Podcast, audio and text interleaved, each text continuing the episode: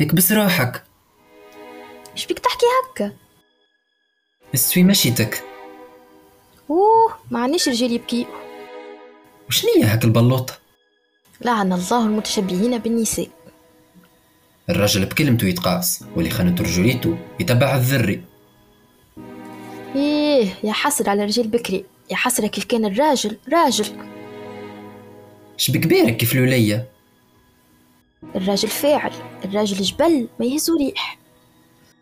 الراجل ما يحكيش ويمدش يديه الراجل ما يعيبه كان جيبه تو فما راجل يحصر حوايج بو فما راجل يشطح ويميل حزامه فما راجل يخاف من خياله. تيكبس روحك وخشن صوتك خنثة مراوي. قننو. بشكوتو والليستة ما زالت طويلة.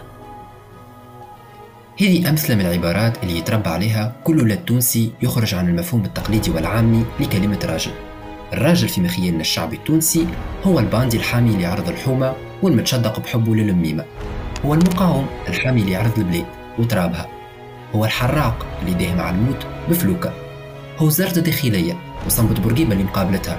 هو كل مداخلة عن نواب كتلة الكرامة في مجلس نواب الشعب. هذم كلهم رجال. أما حتى صاحبك اللي شدد بابوشته راجل وحتى العطار في رأس النهج اللي حاجج بيت ربي أما يجن ويكفر من الكريدي. راجل. وحتى جارك الهيشمي البطال اللي عابد القهوة. راجل. وحتى أبوك وخوك وخالك وعمك وولد خالك وولد عمك وجدك من العرق الأول. راجل.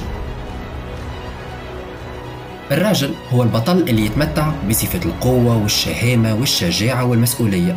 والرزانة والحكمة والعقلانية. هو مصدر الرزق والعمود الفقري متاع العيلة والحومة والبلاد. الراجل ما يولي راجل إلا ما يأكلها في جنابه ويسكت. يتوجع وما يبكيش يحس وما يحكيش. على خاطر الراجل ما يقولش نحب أما يضرب ويحط في التركينة. الراجل يتغشش ويحمر عينيه يسيح وما يخلي حد يركب عليه. أما زعما شكون هالراجل أما زعما شكون هالراجل أنا محمد التريكي. وأنا ملك رحومة. أنا قالوا لي راك راجل. وأنا قالوا لي راك مرأة. طول عمري نتساءل عن مفهوم ومعنى الرجولة ومشتقاتها. طول عمري نتساءل عن مفهوم ومعنى الأنوثة ومشتقاتها. كيف شخص يقول لي راك راجل؟ ما نفهمش أنا فاش قصرت وشنو هو مطلوب مني نعمل. كيف شخص يقول لي كون قوي راك راجل؟ نقول علاش؟ شنية العلاقة بين الرجولة وصفة القيادة والقوة والتفوق الجسدي والمادي؟ شكون قال اللي لازمني نبرهن على رجوليتي بالقوة؟ علاش الراجل يترأس الهرم الاجتماعي والاقتصادي في مجتمعنا؟ علاش الراجل عكس المرأة والمرأة عكسها الراجل؟ علاش الجندر أو النوع الاجتماعي مبني على هذه الثنائية المتضادة؟ علاش كيف يتولد ذكر نذبحوا زوز عليلش وكيف تتولد أنثى نذبحوا علوش واحد؟ علاش يقول لك اخطب لبنتك وما تخطبش لولدك كيف شخص يطلب مني نسترجل؟ ونقول شنو السبب اللي يخلينا نقدس الرجولة؟ وزعما الحكاية حتمية بيولوجية وإلا بناء اجتماعي. كيف شخص يقول لي راك امرأة نعرف إلي المقصود هو إني نوخر خطوة لتالي ونسكت. كيف شخص يقول لي البنية تاكل ما تشبع وتخدم ما تقنع نقول علاش هالشيطنة هذه الكل؟